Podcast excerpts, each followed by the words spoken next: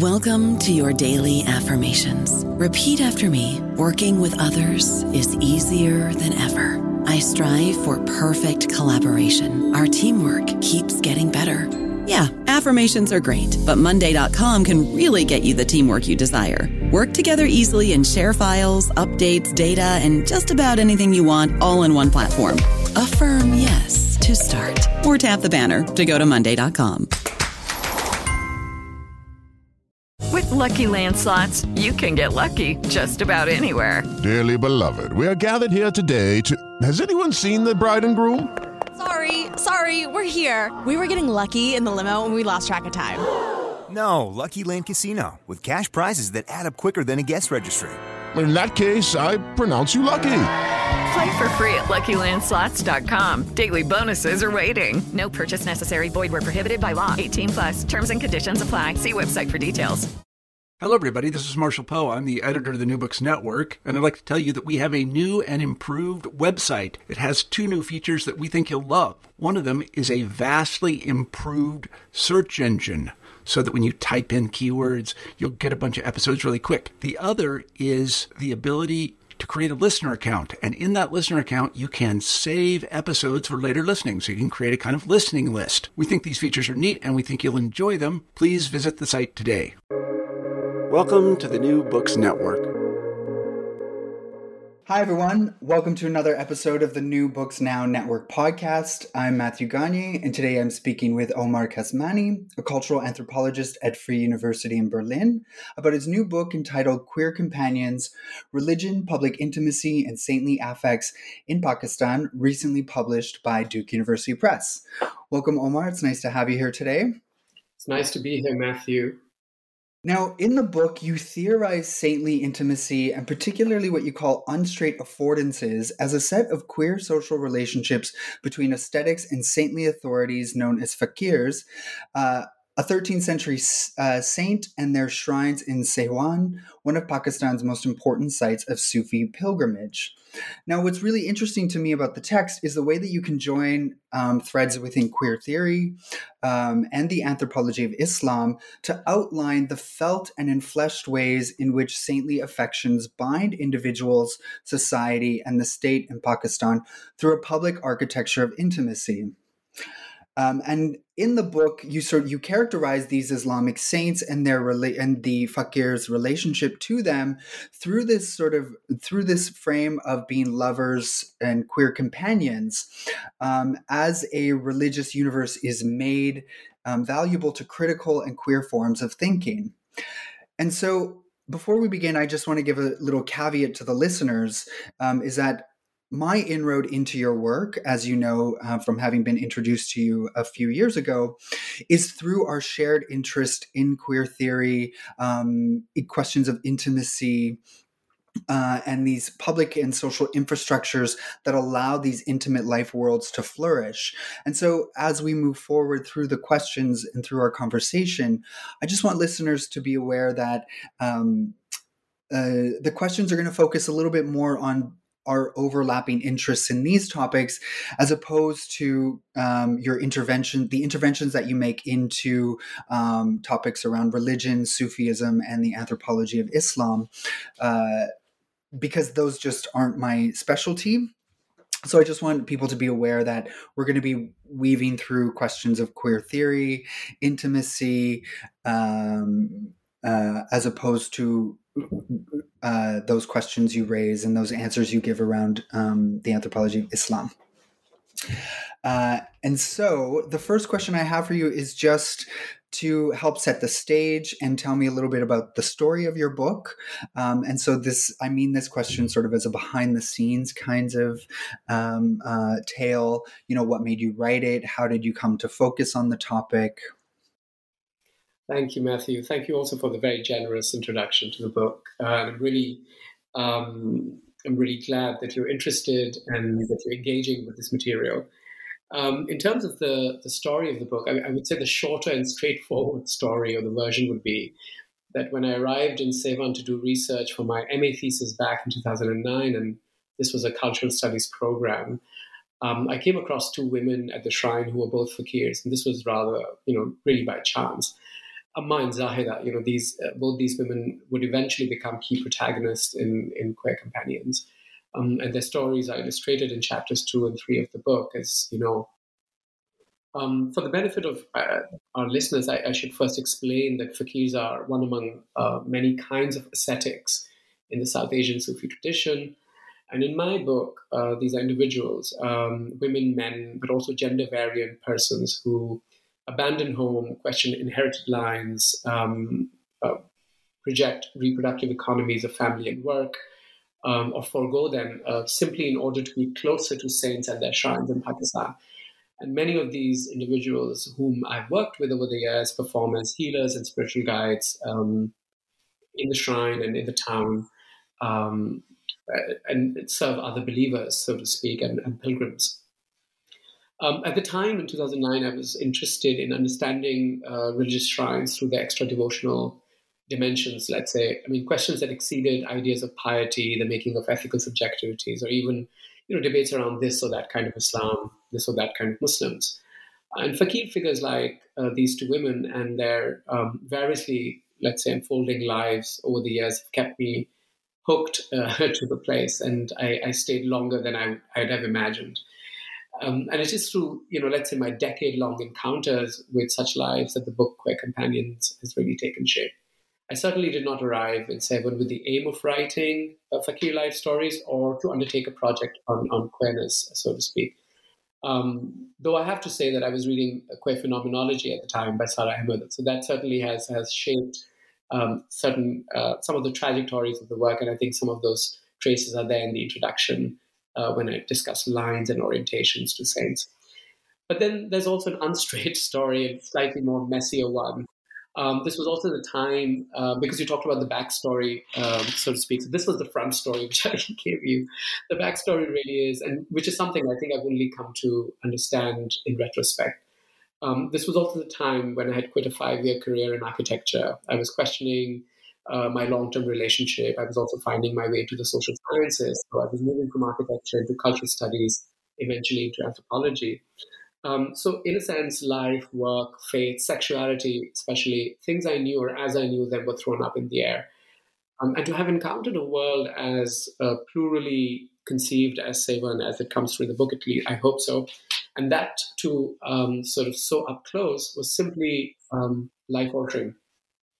I don't think I could have known uh, all of this back then.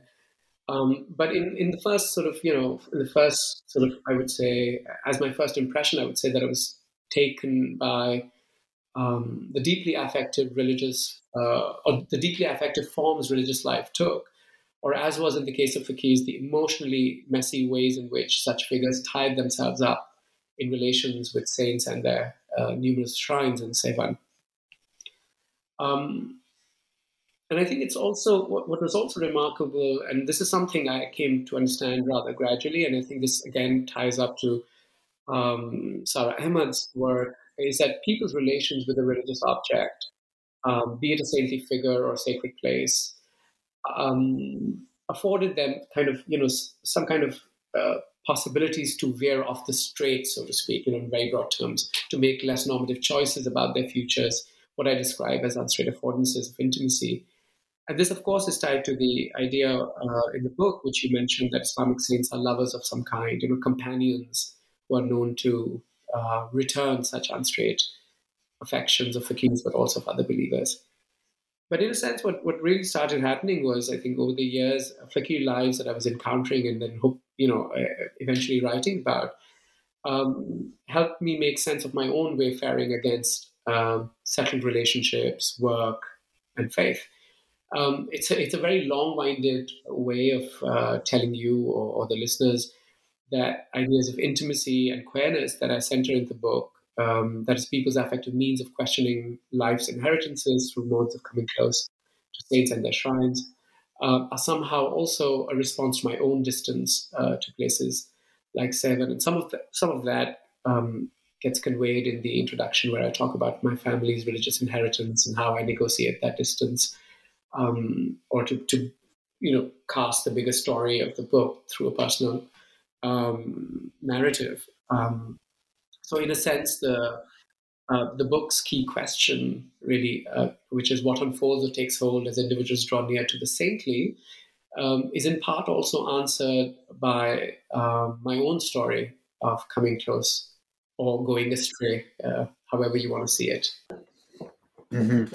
That's yeah. That's um, I wanted to get at that personal element with that question because I think we all end up having some sort of personal interest or personal backstory that carries us toward our own research um, topics. And the way that you frame your study, um, I, I get the impression is also so deeply interwoven with, um, you know, uh, questions or interests in other aspects of your life, right? So uh, I'm glad I'm glad you sort of brought in that backstory because that's that's sort of what I was curious about.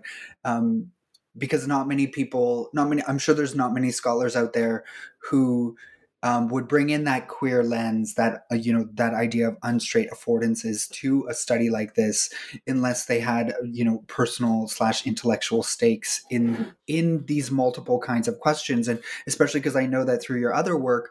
Um, you know, in Berlin and on, um, you know, migrant lives and intimate lives and queer lives in Berlin, that these questions really span um, span your work in very you know multiple different ways.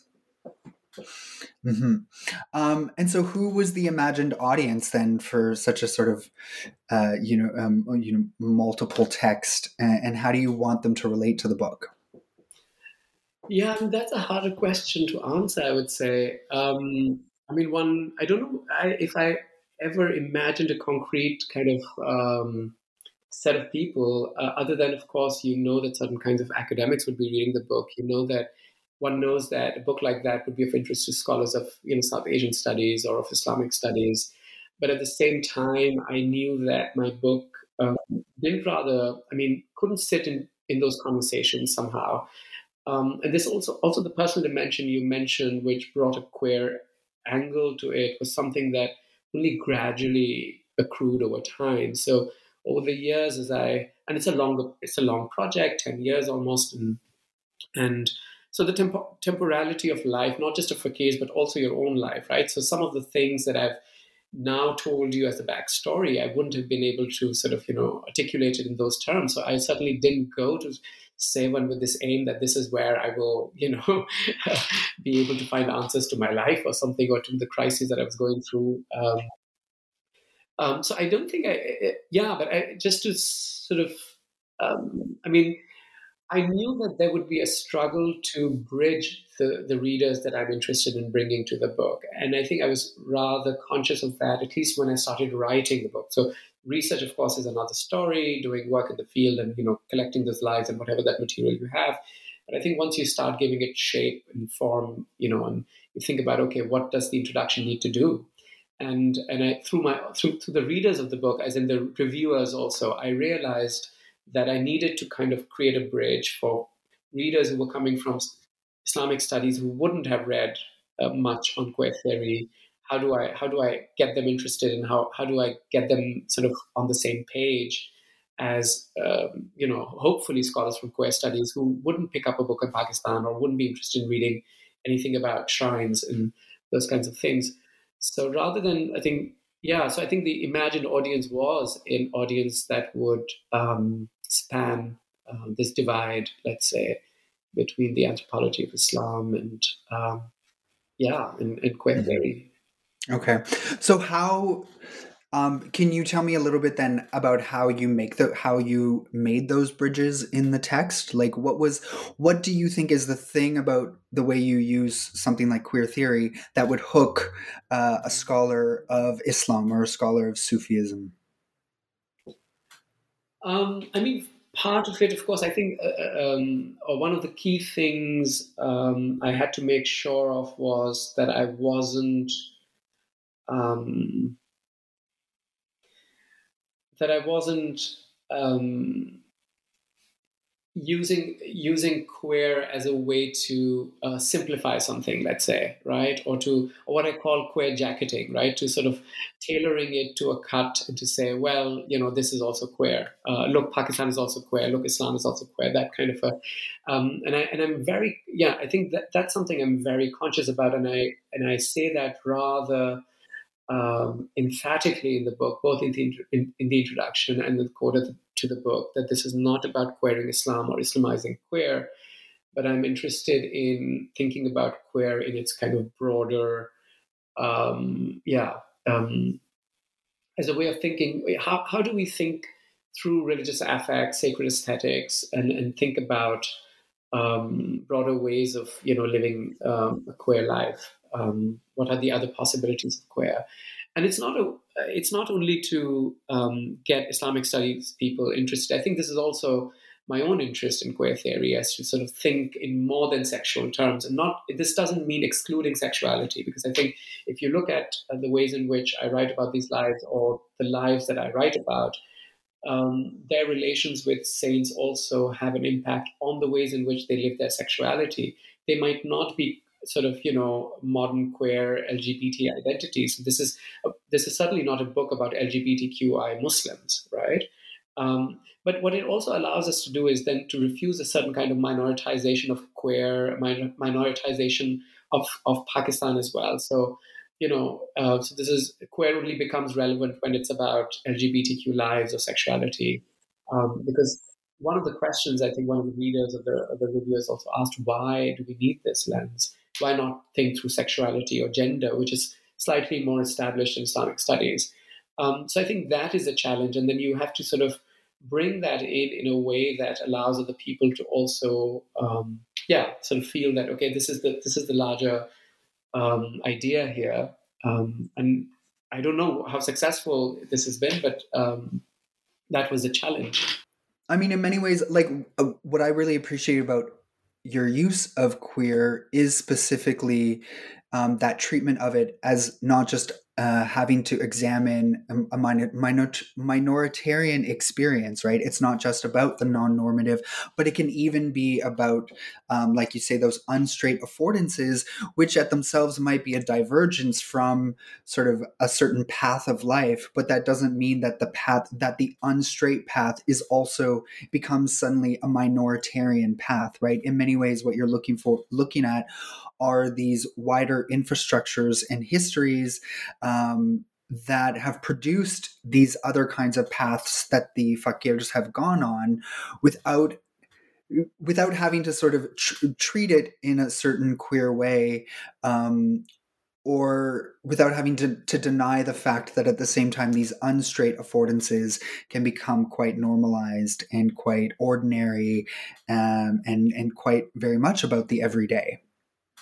Yeah, I mean, there's also sort of, you know, um, uh, there's also this interest on a sort of, at least uh, I, I, was trying to explore this interest of how do we read um, these forms of unstraightness that we see in religious life worlds without making them, uh, without, yeah, without sort of, you know, uh, forcing them uh, into this queer cut, um, so to speak. I don't know whether you know Amira Mittermaier's work. Um, um, you know, so she has this wonderful line in one of her texts, and of course, she writes about Islamic saints and, and their shrines in Cairo, in contemporary Cairo. She has this wonderful line uh, where she writes, um, "Shrines break the order of straight lines." You know, and for her, saints' places with their concentric circles of sacred affect, but also as doorways to other realms. Right? She's interested in this relationship between here and what she calls an elsewhere. Um, and she talks about how these excite and uphold a non-linear spatial arrangement, which runs counter uh, to um, the, the order of modernity, let's say the spatial order of modernity. Um, so I think those those are kinds of you know the um, kind of insights or thoughts or lines that you can run with and say, okay, yeah, but there is there is there is value in thinking like that, you know. Um, and uh, there's another um, ethnography by Anand Taneja uh, on the saintly ecologies of Delhi. It's, the book is called Jinnealogy. Um, and there too, uh, there's a certain kind of unstraightness that prevails. Uh, questions of you know ecological ecological questions. Um, and, and he describes how saints, but also the not just saints, but also the co-presence of Islamic jinns, Hindu deities, um, anonymous spirits, talking animals. You know, these are figures that disrupt neat conceptions of historical time and religious belonging in post-colonial India. So, in a way, when when I describe um, Islamic saints as queer companions, it's not mere provocation. You know, it sort of it's it's it's to bring home the point, the greater point that affective intimacies with such kinds of saintly beings and sort of you know figures and places they bear affordances that include departures from sort of established religious lines, but also social norms. You know, it's more than religion in a way, which I call, you know, the, in the book they describe as unstraight affordances. Um, but I, I, think what uh, what is also important to, um, and I think it's also of value for Islamic uh, scholars of Islam, um, that these kinds of, you know, the, the religious deviance I talk about, the unstraight modes of piety or the crooked orientations to the social, are part of the ways in which Muslim mystics have historically sort of expressed their, their relations to the divine. Um, and it's also how a certain kind of unstraightness coheres in the present. Um, so what I'm trying to basically do is is chart that that you know that unstraightness across realms of the divine, the mundane, in, and, and to my interest also the queer. So I, I, what I'm trying to say in the book, at least, is that uh, enshrined holy figures like the saint in Sehwan, but also other kinds of figures, bear the capacity to alter our relations with history and our belonging in time, and they because they preserve possibilities of staying temporally aslant to the contemporary, right through through religious means, uh, and that to me, um, that to me is is interesting. Um, it's also true in a way that before I found companions in queer and affect theory, thinking about religion, it's in Fakir Company and in Sehwan that I encountered a mode of queerness that was tied to a non-metropolitan, more than secular ecology, right? Um, so in that sense, it's not. I don't feel that it's an imposition. It's not. It's not something that I bring. You know, with this, I, I don't have this interest of reading Islamic worlds queerly, right? So it's not. As I said, it's not a queering project. Um, it's it's uh, this this idea of of reading uh, or thinking queer religiously um, that I write about in the Coda is about exploring whether queer theorizing can find other lives, right, in the epistemological reserves and, and the affective resources that religious ecologies uh, make available to us. I mean, what does it mean to think through an intellectual universe which is ready and ripe with sac- sacred aesthetics and religious affect, but does not usually strike us as sites of, you know, for queer thinking and world making? So those are the, the dynamics that sort of, I think, shape the book. Uh, mm-hmm. Mm-hmm. And as you said, it's not that you don't deal with issues or with topics that have been sort of have been inherent to queer theory, such as sexuality. I mean, you have a, a chapter where you talk about um, a fakir who uh, who abandons his his place and abandons his celibacy and falls in love with a woman and you examine questions uh, and, and, tensions um, among them around that question of celibacy and intimacy um, and sexuality uh, you across two or three chapters you examine gender um, and uh, particularly the sexual relationship between a fakir and her husband or her partner. You have a um, a sec you have one interlocutor, Baba, who you know identifies as they. So the, anyway, the point I'm trying to get at is that there's topics there that are inherent to queer theorization, particularly in Western academia, but you don't focus on it as that sort of a priori. This is where queerness exists. This is where it sort of it, it's it, it stems from, um, and so I appreciated that a lot about the text. Thank you. Yeah, that, that's that's a good observation. yeah.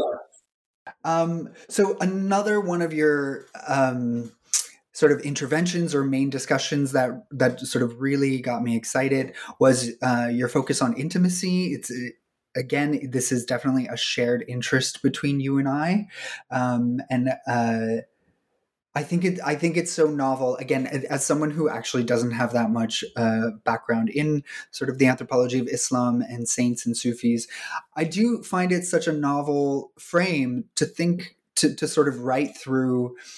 Um, and have an entire ethnography that basically is an account of how fakirs constructed that proximity or that close closeness to these, you know, 13th century saints, and and what kind of possibilities became inherent within the sort of material social world. And i'm curious like was that a frame that um, like where did that where did that frame come from? Like is there a moment where you know or an experience or a story where you were like hmm, maybe this needs to be talked about through closeness and proximity and attachment. Um there is uh, it's interesting because i don't think there is a there was a there was an argument uh, with a fellow anthropologist and friend of mine, Delphine, who makes re- return appearances in the book, and I write about that argument, slight argument in in the acknowledgments to the book, but doesn't appear in the in the chapters.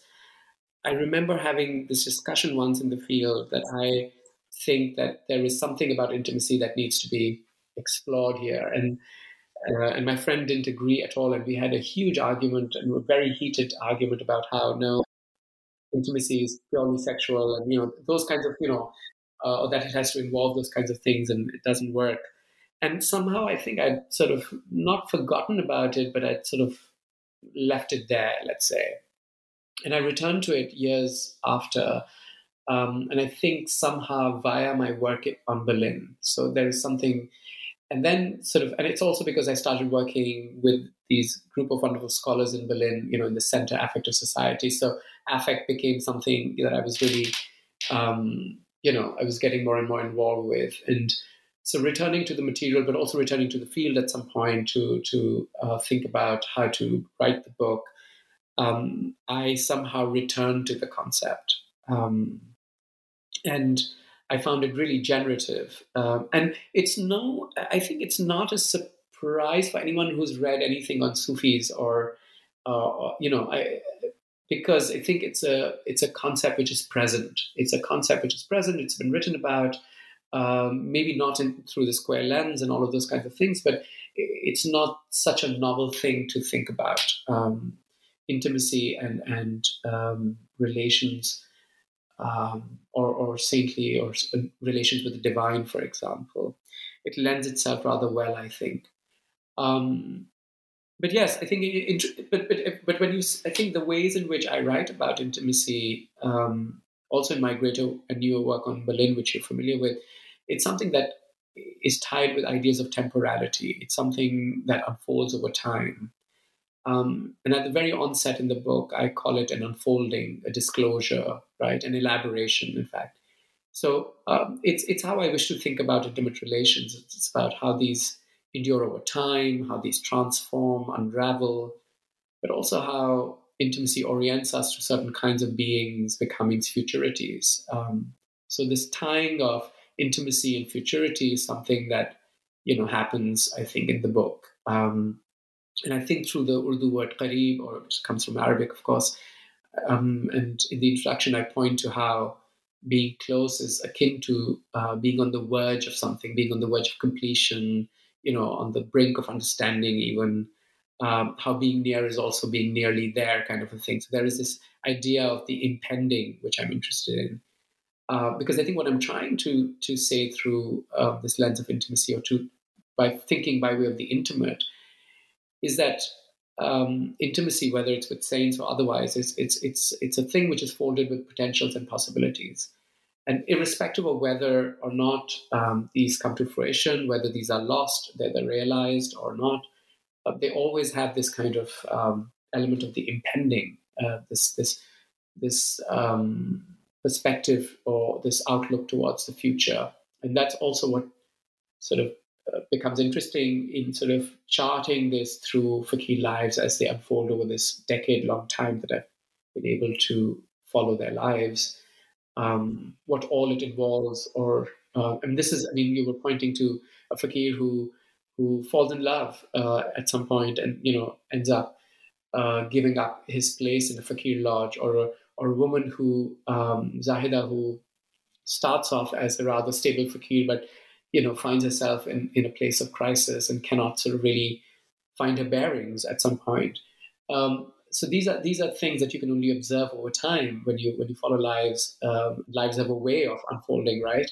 Um, so intimacy here becomes that lens. You can see um, that saints too can sometimes stop affording things that they once promised, right? These are reciprocal relations, uh, and they can go sour at any time. Uh, so intimacy becomes this sort of way of also thinking about lives as they unfold in these in, in the setting. Mm-hmm.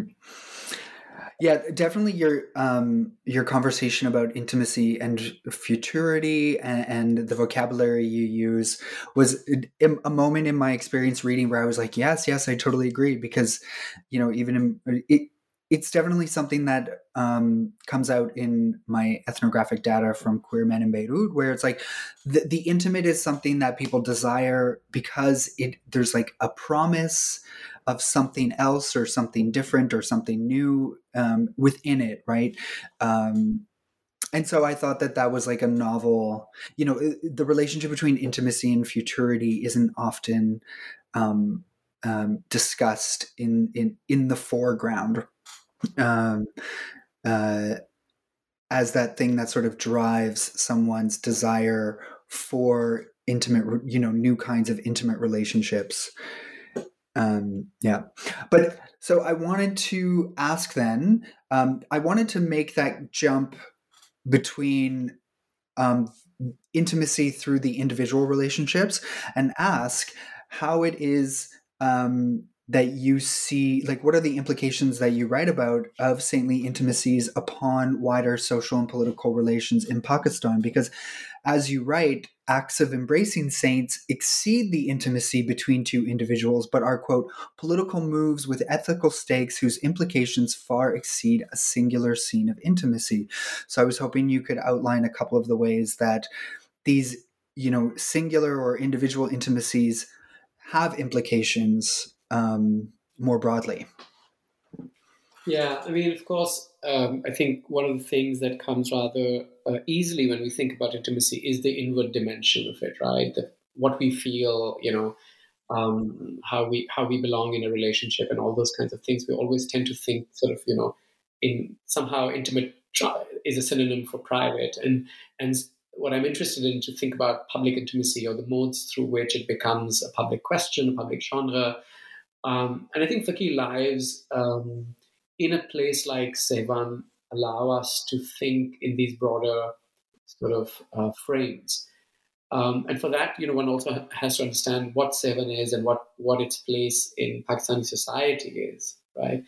Um, so this might be a slightly longer answer, but I think just to first of all to say that uh, lives provide that that that interesting thread because we're talking about individuals who are devoted to a saint who has a public and a, and a, and a national presence.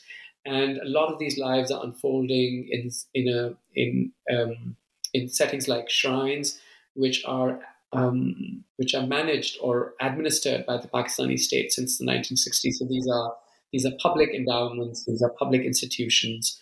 So state patronage is uh, integral to the ways in which uh, saints become these big figures in Pakistan since the 1960s. And I write a lot about that in the first chapter of the book, um, Infrastructures of the Imaginal, where I write about um, this child, uh, Baba, who eventually becomes Baba, um, who whose dreams actually pull them from their from their village and you know uh, takes them to various shrines in the country and, and, you know they travel with fakirs and they end up in Sehwan. So they're really drawn to a figure that they see in a dream, but I try to argue, I try to construct how that dream is also part of the, the saintly infrastructures through which the state, you know, creates a certain um, sense of, of, of the saintliness. Uh, and the state's motivations are really complex, and you know, part of it is uh, generating revenue from these shrines. Part of it is secularization of the of the public in the 1960s, at least. That's the early um, kind of uh, project of the state. But then also of sort of you know um, propagating, let's say, um, the state's version of Islam. Um, but all of this is sort of you know so you there, there are ways in which people's intimacies and people's affective relations with a with a singular saintly figure can almost sort of you know um, um, can sort of you know tell you la- a larger story, and that's what I'm trying to to do with this project. Um, I don't know if, if we should talk about uh, also Sehwan as a location because um, maybe for listeners because it's it's a it's a really special kind of a place. I don't want to call it extraordinary because I think it is extraordinary in some ways, um, but it's also part of a larger landscape of how you know these these kinds of places form the warp and weft of Pakistani society. Um, Sehwan, as I often like to describe, and I also write in the book, is Pakistan at its complex best. Yeah, it's I think that's a, the simplest way to talk about it. It's a formerly Shaivite and now Sufi site of pilgrimage on the River Indus. So these are sort of really facts. Um, but also, it's a place where old world deities and demons crossfade with their Islamic contemporaries, right? So they become like almost sometimes hard to uh, separate, unentangle. It is home to the shrine of Pakistan's most beloved uh, figure of devotion. Uh, his name is Lal Shahbaz Qalandar and he's a figure who straddles multiple histories and identities. He's also remembered in as many guises. Um, so to some, he's an ancient. He's part, you know he, he's sort of a remnant of this ancient river deity who rode on fish. Uh, he's a Shi'i proselytizer who arrived in India in the 13th century. He's an awaited reincarnate for his Hindu followers. Uh, and he's a wandering antinomian Sufi uh, who rose to the skies in the form of falcon. And that's like a that's the image of the saint also you know the miracle of the saint as a falcon that's why he's called shahbaz and it's also a very sticky figure it's still it's a sticky image yeah? um, both in terms of legend song and image um, so basically we're talking about a, a, devotional map which is quite dense in sacred terms yeah? it's a place which is dotted with shrines uh, of all manner uh, and many of which are sites of burial um, and sacrality uh, in this place is also a, a, question of landscape. So freshwater springs and, and streams and hills and caves and sites associated with the saint's memory or his visits, um, they all become, you know, part of how uh, the landscape is revered, um, but also sort of inhabited today. The shrine is at the center of all devotional action, but as you can see in the chapters, the book also ventures beyond it, but because there are other sites um, where fakirs are living. It begins in a grove outside town, which is a site associated with the saint's memory. The some of the, the two chapters are set at the shrine itself. One in the um, in the the tomb hall, um, which is called the Darbar, and one in the courtyard. Um, then there is a, a, chapter which is set in a in a fakir lodge, which is an all male um, sort of setting or a commune for fakirs. And then there's a graveyard, which is on the outskirts of the northern tip of the of the city. So in a way, this is also you know this kind of um, yeah, it's this kind of a devotional pilgrimage town. Um, but what is interesting here, I think, I think what needs to be um, understood is that nowhere in Pakistan is the sacred as unstraight as it is in Sehwan, right? So the the the historical narrations that I just listed about the saint himself uh, these are these are narrations that do not and cannot sit straight with the with the Pakistani state's desire for and its its uh, its attempts at creating singular or exclusive Islamic pasts in a post-colonial Muslim kind of you know nation. So the, the kind of historical complexity that we're talking about, or this kind of sacred density, uh, becomes uh, you know part of the ways in which then one is able to think about queerness in this broad uh, yeah, in a, in a, in a, in a broad frame. Um, I don't know about you, but I'm very busy and I don't have a lot of time to cook. That's why I subscribe to Factor. Eating better is easy with Factor's delicious, ready to eat meals. Every fresh, never frozen meal is chef crafted, dietitian approved, and ready to go in just two minutes. You'll have over 35 different options to choose from every week, including Calorie Smart, Protein Plus, and Keto. These are two minute meals Factor meals are ready to eat and heat, so there's no prepping, cooking, or cleanup needed. They're flexible for your schedule. Get as much or as little as you need by choosing your meals every week. Factor is the perfect solution if you're looking for fast, premium options with no cooking required. Sign up and save. We've done the math, and this is important. Factor is less expensive than takeout, and every meal is dietitian approved to be nutritious and delicious. Head to factormeals.com slash NBN50 and use code NBN50 to get 50% off. That's code NBN50 at factormeals.com slash NBN50 to get 50% off. And, and then, yeah, so, so this politics, and the, the reason I'm also talking about all of this is to think about uh, not just Fakir lives, but the setting in which it unfolds and the larger dynamics, which are rather political. So it ties uh, what it allows, the place of Sehwan, the reason I'm describing Sehwan in such detail is that Fakir lives in this town enable us actually to think through very inward modes of intimacy to things that are rather sort of national, the political on a national level. So, of course, there's politics of intimacy. Um, so, in a way, the one of the arguments I make uh, through especially Baba's chapter, the first chapter, um, infrastructures of the imaginal, is that in drawing near to the to such saintly figures, uh, fakirs are also fakirs also draw near to the state uh, because they become part of this larger project of the state. So it's also a kind of a coming close to the state or an intimacy with the state, and that's why I call it this, um, you know, this public uh, architecture of intimacy. Mm-hmm. Okay, so so going back to that because um, um, you do have these fascinating, fascinating discussions in a couple chapters where you really look at the history of the the site vis-a-vis um, questions of power and control, right? And you look at that transition where the site is being controlled by a particular family to when the state takes it over and, and starts sort of a playing with what takes shape there. Um, um, and I guess this also the, your conversation around unstraight affordances um, can be asked similar to my question around intimacy. Is that we can we can think about unstraight affordances vis-a-vis um, an individual and their life path and their sort of desires and intentions. Um, but I guess I'm curious, going back to that question about these social and political infrastructures of intimacy, um, how how do they or how have they like these questions of power and history of the site shaped um, these unstraight affordances so if i if i understand your question correctly um, i mean i would i would think that um, I would think that, for example, uh, women's access uh, to to um, this form of of being close to saints, so women's access to fakir lives.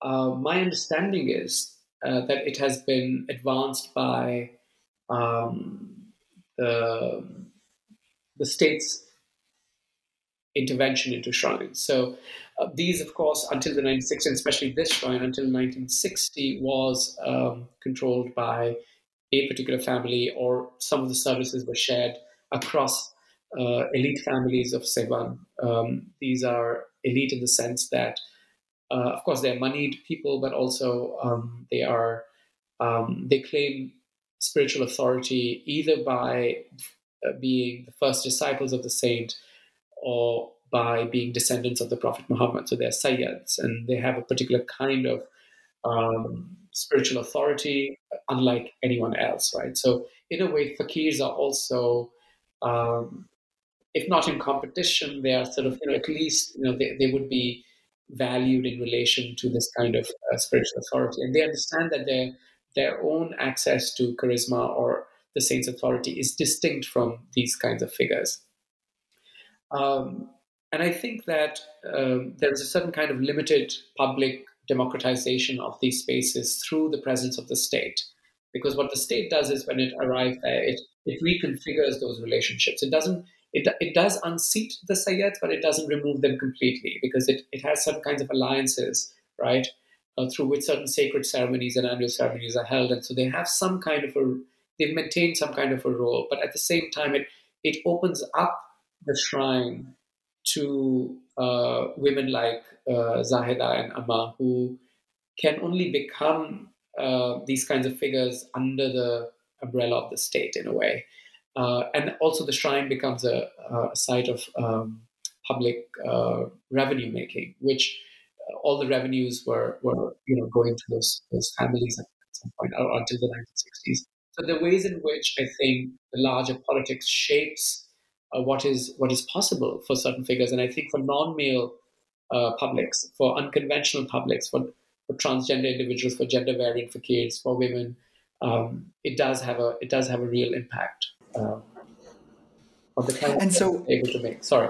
Yeah. Yeah. No, I was just going to say, I, um, what I find sort of a realization I'm having here, and maybe it's a bit obvious, is just that when you talk about unstraight affordances and you use queer theory to, to describe these kinds of histories, you're not making a distinction between sort of the normative and the non normative, because perhaps what I'm trying to sort of get at is the idea that even the intervention of the state into this site can itself create, you know, unstraight affordances through enabling possibilities for people who did not previously have those possibilities. But in queer theory, we wouldn't normally associate state intervention as you know a queerness as a form of queerness right as as a form of sort of non-normativity or or, um, or um, and so i guess that's my own you know my own bias being uh, seeped within you know and western queer theory discourse and what you're trying to do by showing by applying queerness to other kinds of worlds it, perhaps i'm wrong but what i find interesting is base is basically that you're saying that the state can intervene and produce unstraight affordances, but we don't need to, you know, it doesn't need to be a distinction between normative and non-normative. What I'm also saying is, I think in the book is that some of these um, state interventions or the outcomes of, you know, what what this they're also inadvertent, right? So they're not necessarily intended by the state. So some of the things are also out, so they're kind of unpredictable outcomes.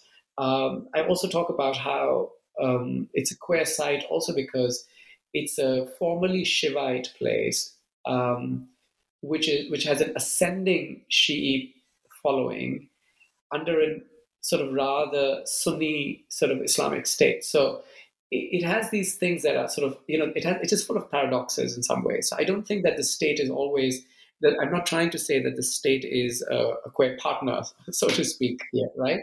Um, but there, there, it, it, it's simply governance and the ways in which it takes shape in Pakistan um, allows for sometimes a queer surplus, let's say, and this could be accidental.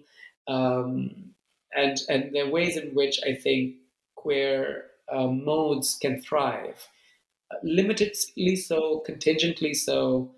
Um, but it's part of this larger sort of you know queerness that I'm talking about, um, which is sort of you know it's it's a kind of an unresolved kind of shifting ground of multiple plural histories, uh, you know, plural ideas of the divine, and these are all at odds with the state's own agenda or the state's own narrative. So it doesn't sit straight with the, what what the state wants, um, or what the, the narration of the state, and yet it's a place that's thriving. Yeah, and I think that is what is interesting about it uh, more than anything mm-hmm. else. Mm-hmm. Yeah. Okay. Um, so, can you uh, can you tell me a little bit? You you mentioned Zahida and Amma. Can you tell me a little bit about how gender um, fits into the narrative, the the narrative of the text? and how gender distinguishes, like operates to distinguish fakir lives? I think one of the ways in which I would say, uh, if I were to give one example, uh, and maybe yeah, to go back to Zahida and Amma's life stories, um, I think both chapters. Uh, one is set in the in the shrine hall, where the uh, in the presence of the saint's tomb in the Darbar, and the other one is set in the saint's courtyard uh, where Zahida is. And both these chapters reveal, in a sense, I think, um, how the narrativization of endurance, um, healing narratives, but also suffering becomes integral to the ways in which a female religious authority is established at shrines in Pakistan or in Sehwan in particular. And it's it's almost um, kind of impossible to separate, you know, this this narrativization of mystical experience from the fact that it is through such performances um, that women are able to find access to a public life. So, by claiming that they are fakirs, by claiming that they are women unlike women, by claiming that they are close to the saint, they're able to um, hold an audience eh, in a in a public space. Uh, I describe how Amma's followers were all men because she occupied a space which was uh, a prayer space reserved for men. Um, so her own sort of you know uh, unusual presence uh, of, the unusual presence of a female uh, body, uh, you know, and I say this as sort of um, in quotation marks, it's in terms of how she's perceived, um, is is is is a is a function of her fakir body, and that fakir body needs to be um, publicly performed and in, in a very gendered way, right? So she's called Amma. Amma means mother. Uh, so there are ways in which, and this is this is this can be this concept of calling a spiritual figure as mother, ma, mata, amma in South Asia is a, is a, is a common feature. Uh, and these are also women who, uh, most of these women, fakir women, were women who had gone through reproductive cycles, had been mothers in their own lives, and then taken the path to fakiri. And so, you know, it's in a, in a way, their path or their lines of fakiri were very distinct from uh, the men that I would meet at the fakir lodge, right? These were male only communes who had different uh, trajectories of of becoming spiritual masters, let's say. So here, spiritual mastery is also intricately tied to the experiences of being women or mothers, but at the same time, it was sometimes seen as a hindrance. So they were also trying to overcome their their femininities. And I shouldn't. I mean, I don't. I wouldn't. By overcoming, it's not a masculinization of the subject, but I, I talk about how they they they um, they describe their subjectivity as women unlike other women. So it's a distinct kind of mode of femininity uh, that they want to sort of you know inhabit. Um, so I think th- those are the ways in which gender sort of really comes to to the fore in in writing about the careers of women fakirs. Um, or you know thinking about their healing repertoires which they use as a way to establish their roles and reputations in the shrine field as persons who are close to the saint. Uh, the other being, of course, in the case of Zahida, there's a whole discussion about guise and disguise, which is this concept of bhais uh, in Urdu and Punjabi or Sindhi even. Um, and that is that's a whole other, you know, uh, that's about bodiliness. Um, shall I say something on on this? yeah, it was actually the it was actually the next question I was going to ask was um, about those sort of very material embodied ways that uh, fakirs come not only to feel close to saints but also sort of exhibit that closeness to others. Yes. Uh, so apart from, as I said, the mystical narrativization or these, you know, telling of stories in the field uh, by these women. Um, the other aspect is a very bodily or a critical bodiliness, let's say. And Zahida's story, uh, which is uh, chapter three, yes, chapter three uh, in Other Guises, Other Futures, evocatively captures the relationship between guise or disguise or bhais to the question of saintly irritations. And what I'm trying to articulate in that chapter is how certain forms of bodiliness afford certain kinds of futures. Again, here, intimacy, bodiliness, and fakir futures become, you know, they're, they're part of the same kind of, um, yeah, uh, schema. um, so the, the idea is that being in the company of saints is not only a matter of affective uh, relations or emotional ties. I mean, that too, of course. But it also involves corporeal labor. Uh, in fact, it hinges on this kind of critical bodiliness. And in order to perform as fakirs, uh, persons like Zahida um, or women fakirs especially must be readable as fakirs uh, in the public eye. And this can be a question of what one wears, um, how one behaves or speaks, where one is spotted, who uh, one is in the company of. All of these can be signs of a fakir's closeness to the saint or their intimacy. Um, to or, or the attachment to the shrine itself right? So the, it's also about where you are physically uh, and that's why zahida would spend at least six months of the year at the shrine and not at home or amma would sit by the grave by the grave all day um, or even male fakirs i mean they had their spots where they would be seen they had their the ways in which they would perform their fakir persona so to speak um, but also, I think in the case of Zahida, I mean, I do write, uh, again, going back to gender, that women's careers are, are doubly impeded. They're more difficult, uh, they're more arduous, they're somehow longer, they're more prone to failure. Um, so there's, there's a very there's a there's an awareness uh, that these these lines are very fragile, that these lines can be broken or ties can be cut. Uh, and Zahida's story uh, really exemplifies that. Uh, it's a story of crisis because we meet her in a time of impending loss, um, or at least the chapter begins with that, um, or, or at least it centers that that story. Um, so we we um, you know her altering re- relations with the saint. Again, this question of temporality, right? Uh, her her um, her perceptions of her place at the shrine, her relations with family, all of these offer a way to understand how saintly relations uh, endure over time, how they take gendered forms, uh, what transpires when intimacy works in one's disfavor, or how, in the case of Zahida, she continues in face of failing relations. Um, but all of this is is is um, I would say inextricably tied to questions of uh, Zahida's gender. Um, now, uh, in the final chapter before the coda you speak about how this sort of all of these these life worlds that you describe all of these historical and social processes that are part of these individuals life worlds. Because i don't think i mentioned it but um, the chapters do tend to focus on a single fakir you know and their sort of tale um, uh, uh, you know looking very closely at their tale. And so in the final chapter before the coda, you bring them all together to talk about this concept of worlding. And I'm hoping that you can describe for us, you know, what's your perspective on this concept of worlding? How how do you sort of arrive there through your your thoughts about um, unstraight affordances and intimacy? Because it, it's a concept that sort of pops up here, you, you know, here and there within the literature. Um, and so does does your sort of thinking around that worlding diverge from um, other uh, concepts? Does it contribute? You know, can you give a, me a fuller sense of of you know that the way that you're thinking about that worlding? Um,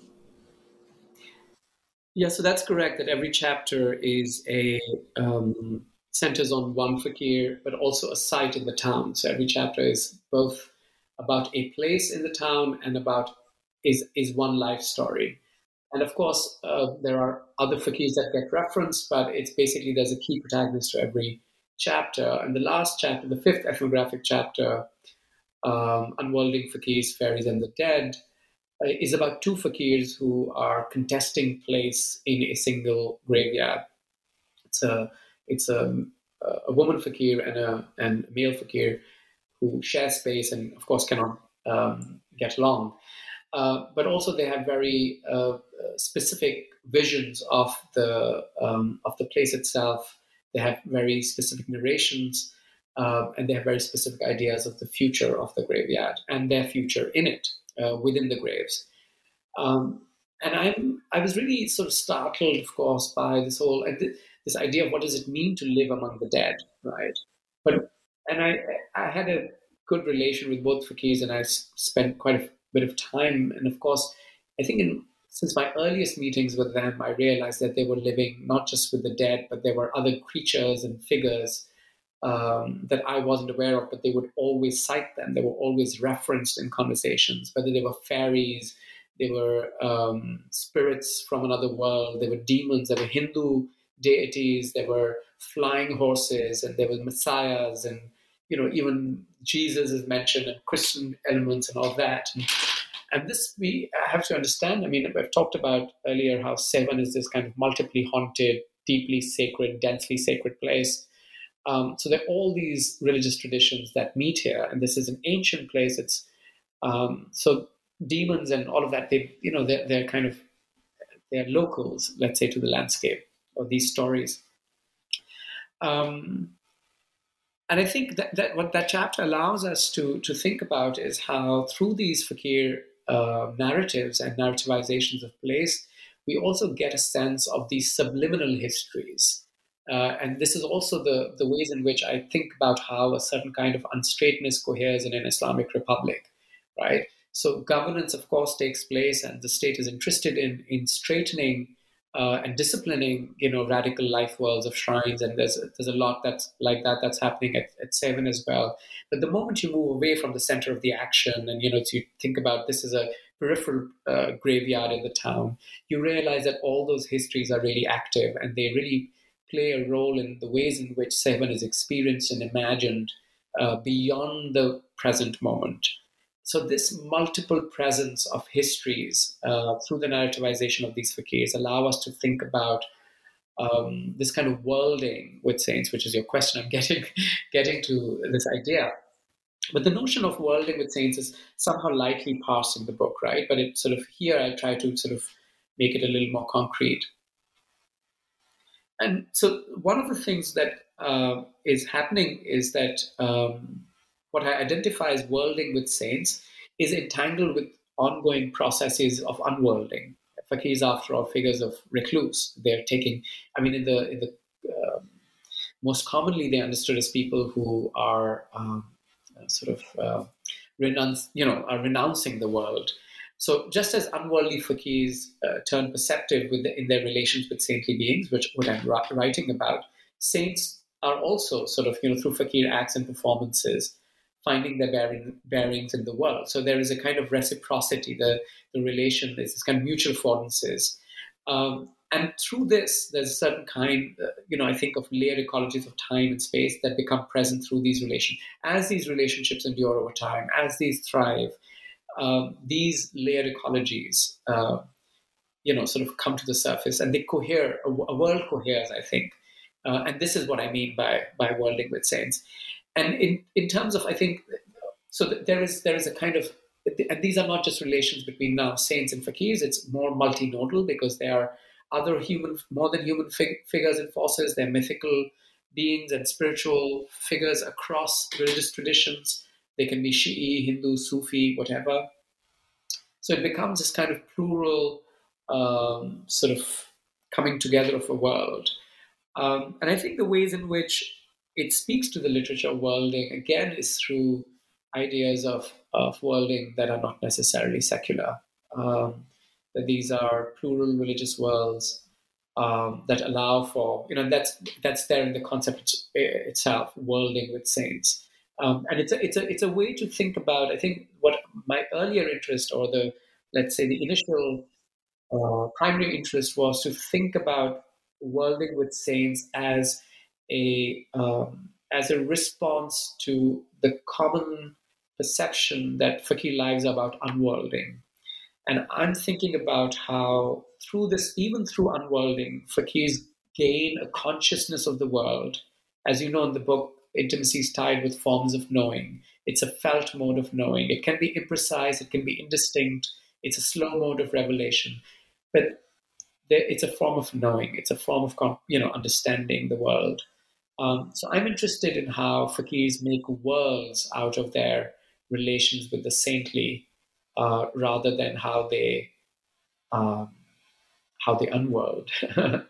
um, so that's that's what's happening in that chapter, I guess. okay, great. Um, and so I would assume that you know this idea of of worlding or creating worlds, it's not it's inherent within that those worlds is itself the multiplicity and the because I, I don't want one to think that um, to create a world means to create coherency, right? To create those those sort of straight lines once again, but to allow for a multiplicity to exist within a sort of a whole or within several wholes, because the concept of the world sort of does denote a sort of a unit, some sort of unity or some sort of um, uh, singularization, but that one that allows for a multiplicity to continue to exist. Yeah, you're definitely right, and I think in the chapter, um, I, I, think maybe I didn't describe it as as well as I tried to do it in the chapter, where I do think about how all these multiple worlds don't necessarily cohere or make sense, right? And they also they also vary in the narrations of the same fakir, or two fakirs do not agree, also, right? And that, that's why there's contestation.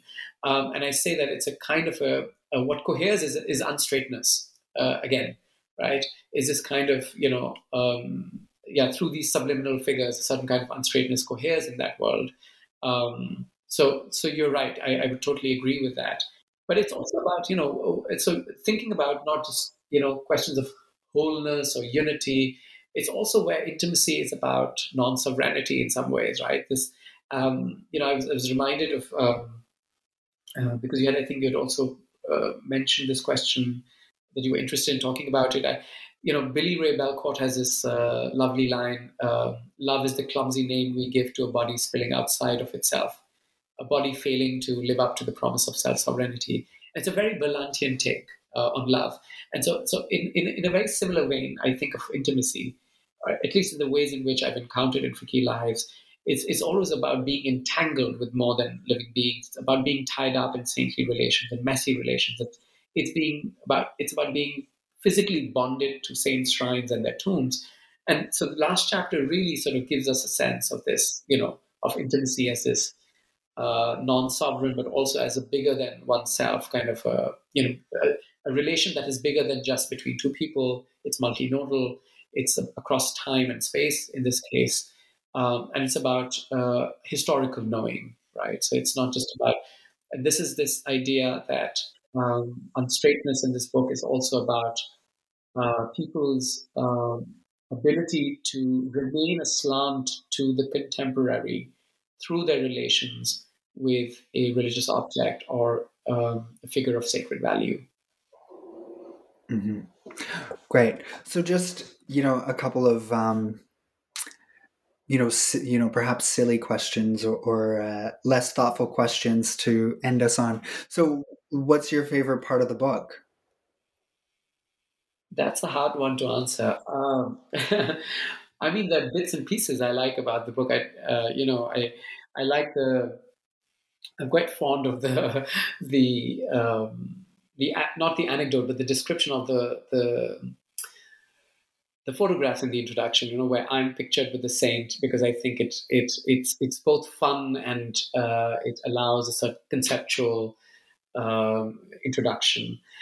Um, Zahida, I'm, I'm very partial to because you know Zahida is, is someone who's driven this work. Um, she's the first you know woman I'd spoken to at the shrine, and she was a fakir, and that's how you know the whole project came about. And her story is deeply affective for me because I found her, you know, I left her in a in a time of this kind of impending loss, and sort of so it really moves me when I read her story. But I think if I, on a very selfish note, um, I would say the Coda is my favorite chapter, possibly because I think it. Mm, possibly because I think it really uh, describes the politics of the book. Um, it underlines uh, all that I'm trying to do in a way um, the broader politics of it, right? What what this book is beyond a book about shrines or beyond a book about a Sufi context or or beyond Pakistan. Um, I wrote it as with the hope that this would be a teachable text, that it's a text that people who are interested in this companionship between categories queer and religion or their historical disinclination would actually read it. And um, so it's a text. I know that it's, it's a bit dense, but I, it's it's really a text that allows you to zoom out of the book and think about, uh, in a way, why why this book exists. Uh, you know, so I don't know how how how successful uh, that chapter is, but yeah, it's it's more personal to me. that sense. Okay. Um, and is there anyone who you think should read the book but probably won't? Speaking of it being a teachable book. Everyone what? um, I mean, I think I'd go back to this idea, right? The challenge of getting readers from um, from different sides of the academy, which usually don't read across or don't read each other's work, and so I, I have a feeling that a lot of people who work on South Asia and, and on Islam or at least Sufism will sort of pick it up. Whether they like it or not or is another story. Whether they find it too queer or uh, those are other. Yeah, that I cannot say. But I, I would really, I, I, really hope that people who usually read on queer stuff and are not used to reading uh, on Pakistan or Islam would pick this book up. I mean, I know that the ethnographic chapters are very particular and they go, you know, there's a lot of ethnographic detail that could be overbearing or you know, if you're not interested in those questions, uh, it may not not really, you know, be up your alley. But the coda and the, the introduction are certainly written with the hope that queer scholars or scholars who work on queer stuff will read and will find some access. Um, and I think that uh, publishing with Duke also helps that, um, yeah, that project, let's say. Um, so I don't know. Yeah, I can't say who will, who's not likely to read it. Um, but it's a clever question. It's a clever question, and it's a hard one to answer. Yeah, you know, we certainly write our texts with a certain audience in mind, and you know, some of them are more likely to actually become our audiences. Some of them are more of that sort of hopeful or uh, um, uh, that you know hopeful audiences that may not become them so in a way yeah. you, you are that imagined audience right i mean you, you're not you're not someone who would read on um, i mean you're not of course reading on anthropology of islam or something i mean this is what my guess or my informed guess is um, and sort of i would agree that like i am in a way that imagined audience. The difference however is that um, the the thing that makes me a bit different from other you know scholars like me is that i'm also a middle east studies person right? So there is there is still that question you know i do work with material sometimes around questions of islam um, uh,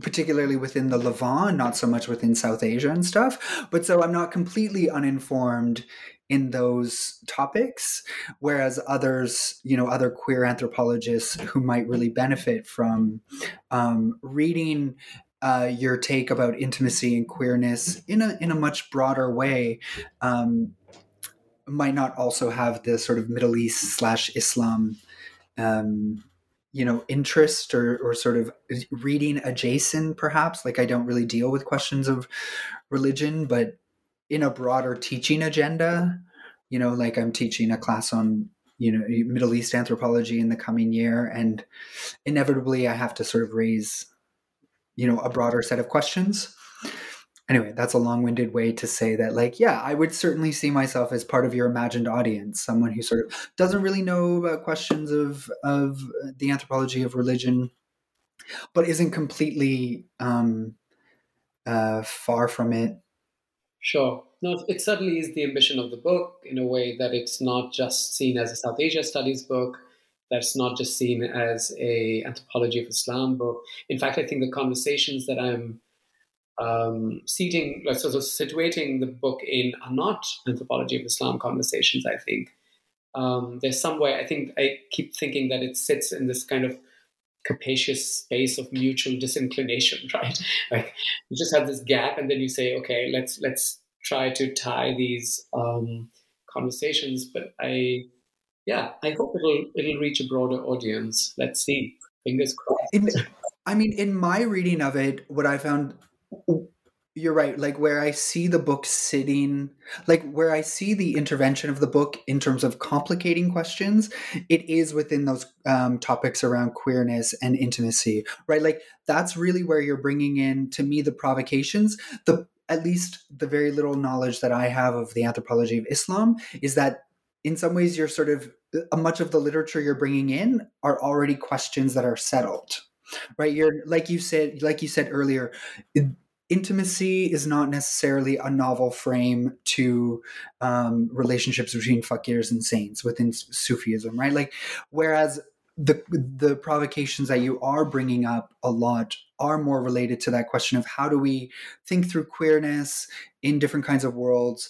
Um, how do we think through the relationship of queerness and religion without doing that whole queering religion thing like uh, um, and so yes to me if if i were to sort of place where the provocations of the text lie it's much more in the queer you know anthropology of intimacy um, threads than the uh, anthropology of religion stuff. Um, and so when I think about this as a potential teaching text, certainly my um, like when I think about how this text might sit within a course that I might design, um, I think it would be raising questions of uh, queer anthropology and how to use queer as a category um, in different, you know, kinds of worlds. Like to me that to me i would teach it as a provocation to queerness as opposed to a provocation to um, islam or the middle east as a category. Sure. yeah that makes me happy so that's also i mean that's also why i was saying that the coda uh, sort of you know is, is trying to do that in a way of course it's about the coda um, is trying to also think about the companionship between religion and queerness because that's really the two things that i really deal with in the book for my for my you know own project. But you're right, the provocations are, uh, yeah, uh, towards queerness and, and sort of to think about queerness in this kind of, yeah, through through uh, other worlds. Um, and, and mostly as a non-metropolitan, more than secular uh, space, which the, the site of Sehwan provides. Mm-hmm.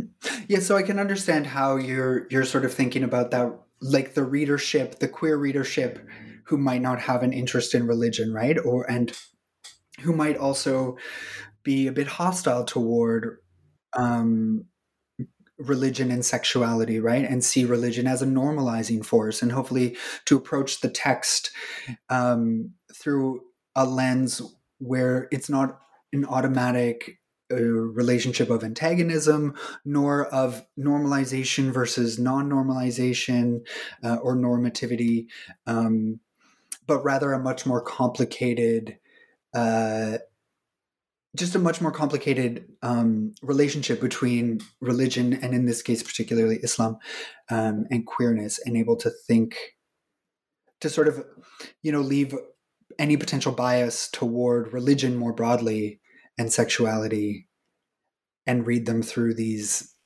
um, these unstraight affordances. Yeah. That's the hope. Yeah.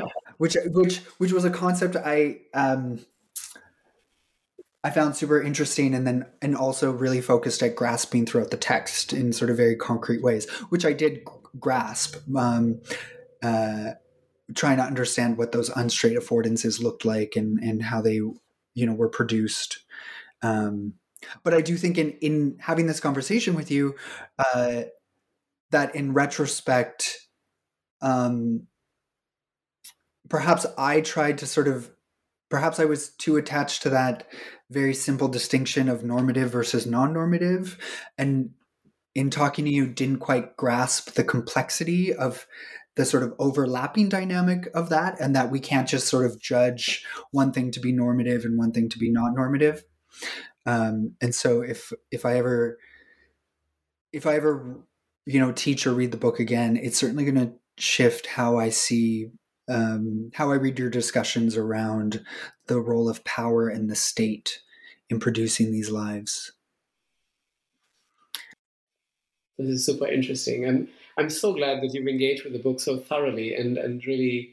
Um, I mean, it, it's it's um, it's really a pleasure to be able to, you know, to think through and think with someone else. And as you also said at the beginning of the conversation, that it's a way of, yeah, thinking in company. And um, it's this kind of, you know, your reactions also allow me to think about how, uh, or some of the ways in which the book can be received or um, will be read.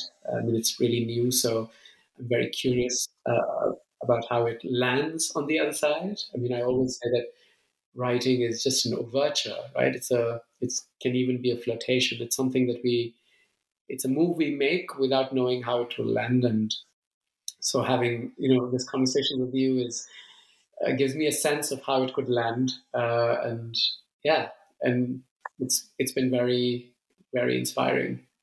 Yeah. Well, keep in mind that, um, as you know, I've always been a big fan of your writing and your ability to sort of very deftly, um, you know, write intimate life worlds with care. Um, and you and I share a vocabulary. And so I'm often, you know, in reading this book and reading other pieces of yours, am inspired by the vocabularies you use to talk about intimacy. And, you know, so, um, that's very kind, Matthew. Thank you. I'm I'm certainly a, a, you know a fan of of it. Um, oh God, thank you. Because of those because of those over, overlapping interests oh, and, yeah. and and shared interests and shared topics. Um, yeah, so hopefully all readers will be like me, although, although inevitably they won't. I really hope all readers are like you. yeah.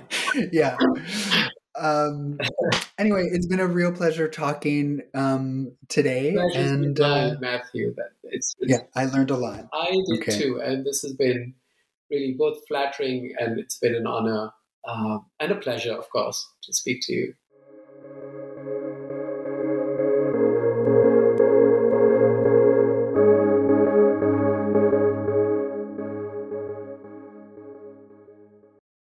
Hello, it is Ryan, and I was on a flight the other day playing one of my favorite social spin slot games on chumbacasino.com. I looked over the person sitting next to me, and you know what they were doing? They were also playing Chumba Casino. Coincidence? I think not. Everybody's loving having fun with it. Chumba Casino is home to hundreds of casino style games that you can play for free anytime, anywhere, even at 30,000 feet. So sign up now at chumbacasino.com to claim your free welcome bonus. That's chumbacasino.com and live the Chumba life. No purchase necessary. VGW, void, prohibited by law. See terms and conditions 18 plus.